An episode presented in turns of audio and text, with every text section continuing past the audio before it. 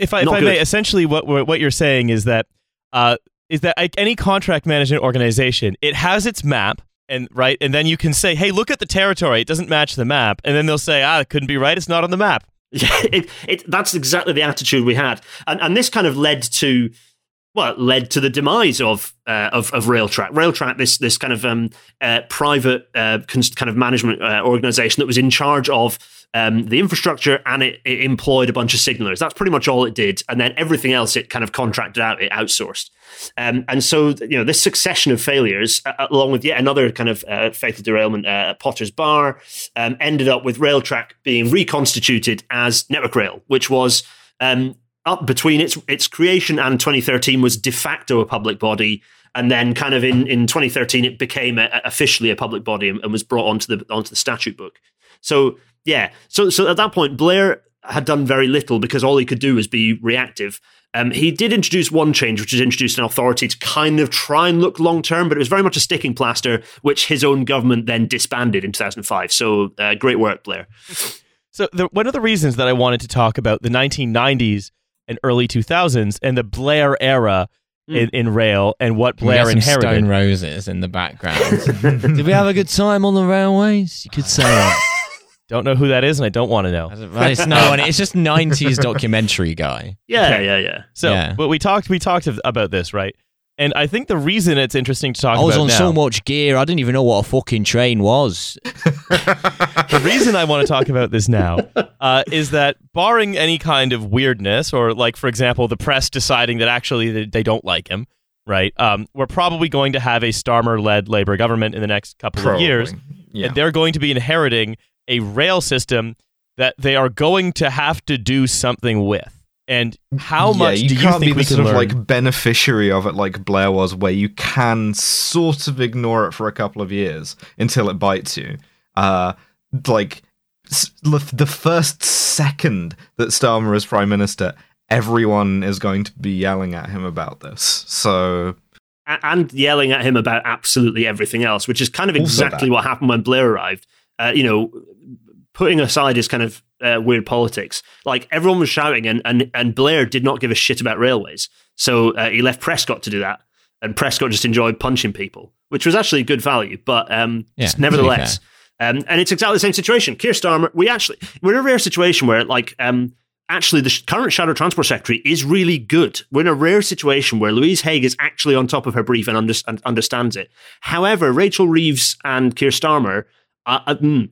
so I, what happens is probably the same thing, which is where they won't do much with it. They'll hope that it'll kind of totter around and survive um, without. uh, So, so Labour have made a promise that they would inverted commas um, end the, the the kind of private train operators. But the reality is, what they're probably talking about is just creating concessions, a bit like a bit like London Overground in, in, in London, which is it's still got a private company running it. You're still paying a bunch of lawyers to do, to to write and rewrite contracts like utterly pointlessly. There is still money coming out of the system, even if it isn't a huge amount. And I, I would always always argue for what purpose is that? But they're not going to tackle the bigger, deeper root cause issues like um, the, the well, they're not going to tackle the rolling stock operating companies. Those those companies still exist. They still lease out trains for an enormous amount of money. Um, they're not going to tackle some of those root root issues of we do not have any pipeline of physical uh, of infrastructure work to actually train staff to actually build the thing to actually build and upgrade the thing. Um, you don't you don't need staff. Uh, we will just hopefully that'll just fix itself. So. I'm not hugely filled with confidence. You know, we might have quite a potential for some good transport policy coming, but as we discussed earlier, it's Treasury who are the ones who who are in charge of that. And and okay, they've written their new report saying a new Britain, right? Which they've talked about the the, the fact that centralization of power is a bad thing. Hey, we think- said new, not good.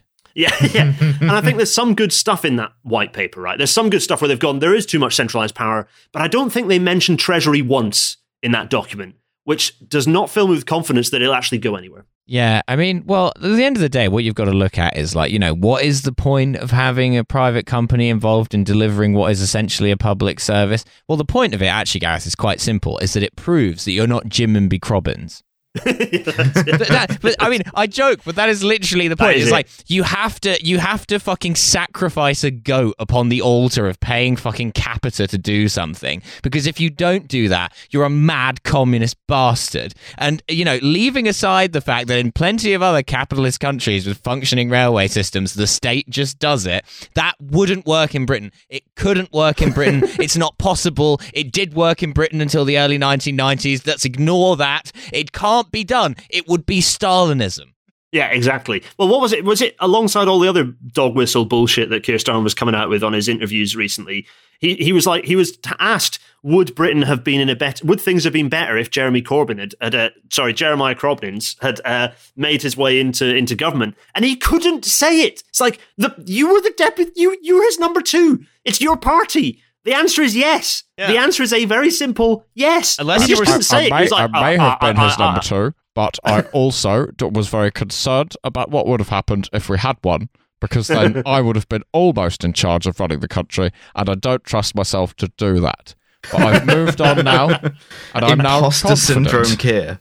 Yeah, that's right. I couldn't possibly, me, little old me, run a whole country. I just don't think it's reasonable. My first act when I'm elected to government will be to form a coalition with the Tories to ensure that we find a consensus path forward because I can't handle it all on my little own.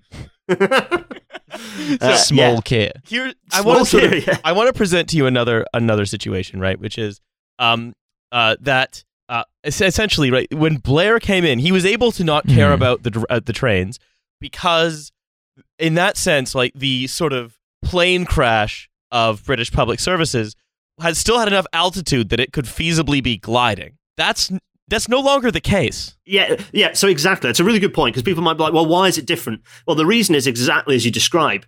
There was a kind of a bit of a like an energetic fervor um, from the other state operate train operators in the rest of Europe who all went, "Oh yeah, we'll have a piece of that." And so there was a bit of a surge of a bunch of private operators who came in and had some interest in at least bidding for these franchise operations. Um, that's gone. That's completely disappeared, and it started disappearing with you remember uh, uh, people with who who aren't administered a brick when they arrive into their house um, to hit themselves in the back of the head with. Will remember the collapse of uh, two East Coast uh, kind of mainline franchises, like when Virgin collapsed in like 2018, and then before that when um, when what was it National Express East Coast collapsed. Um, they kept the reason this was happening is because less people are interested in bids. So bids got, um, you know, and also these the franchise agreements got enormously complicated. You know, huge, huge, long, complicated documents. People stopped being interested in bidding, and so you're getting a smaller number of, of bidders, and their bids they're basically like, ah, no one else is bidding. We'll just make it up. We'll probably get it. It's it's between us and the other guy. We'll just make up a number. Fine, and they did, and no one is interested in bidding for franchises anymore. So we're in a kind of a radically different situation now. Yeah. I- I'm I'm going to now get another sign from the big sign printing machine that says TrashFuture Podcast and Oil Warehouse and NFT Tax Loss Harvesting Service and East Coast Mainline Operator. we could not do a worse job. I truly believe that. We Hussein we're is going to gonna drive operate, the TFER. That's, That's right. it, We are going to TFER, yeah. operate the East Coast Main Line, and purely by virtue of not being corporate vampires, we're going to do a better job because we're just going to give Mick Lynch everything he wants. Of course, the East Coast is still currently under kind of de facto national operation because no one has bothered to bid. No one, there has been no interest in bidding for it. So LNER is a government, is essentially a government body. We're trying It's- to privatize it, but no one will buy it. Literally no one. So this this absolutely typifies the point. So sorry, TrashFuture, you're gonna have to go for the West Coast where Avanti are doing a a I, I hear a fantastic job of running that service. So you'll, it'll be very difficult. for you to- Are you- are you Ask, kidding? ask me about getting down to London for live shows. Yeah. Yeah, I was going gonna say, be- Alex, you've experienced that personally. It's gonna be so awesome. Alice and I are just gonna like run run up and down the train like Mr. Burns and Smithers, like when they run the power plant yeah, themselves. We're, gonna be we're so gonna be doing. Yeah, there's gonna be two employees. It's gonna be me and Riley. Hussein's gonna be driving the train. Uh, you know, and Milo's the snack lady. Alice is going to be in heaven. She's going to get to wear so many different uniforms. exactly, exactly. Exactly. Milo's operating the dining cart. Uh, yeah, that's right. Nate's doing the signaling, I- and I'm then chefing it up. and then Alice and I are the only two full time employees. the only meal I'm- you I'm- can have on this train is a roast. I don't care if you're less hungry than that. It's roast or nothing. I would, I would pay good money for it if you if you were a different character going between coaches, like let's crack on and Yeah. going through with one wheel, and then the next one you're doing your own. parsnips? Deputizing myself as the British Transport Police as well and getting to execute anyone who makes any noise in the quiet carriage. I'm not Oh, yeah, doing of course, with cauliflower the- cheese. It's not correct. Yeah. So yeah, there's between the bombed out coach with the grenade launcher um, Mhm. and and and uh, yeah, and Owen Wilson trying to sell people ham sandwiches quietly. It's No, gonna no, be there are uh, no ham sandwiches. It's roasts only. roast only. Yeah, roast only. That's it. But you yeah. can't you can't not have a Yorkshire pudding. That's crazy. Sorry, I'm leaning into Bill Clinton a little there. Would you like? Uh, uh, if you want cauliflower cheese, you're gonna have to suck my dick.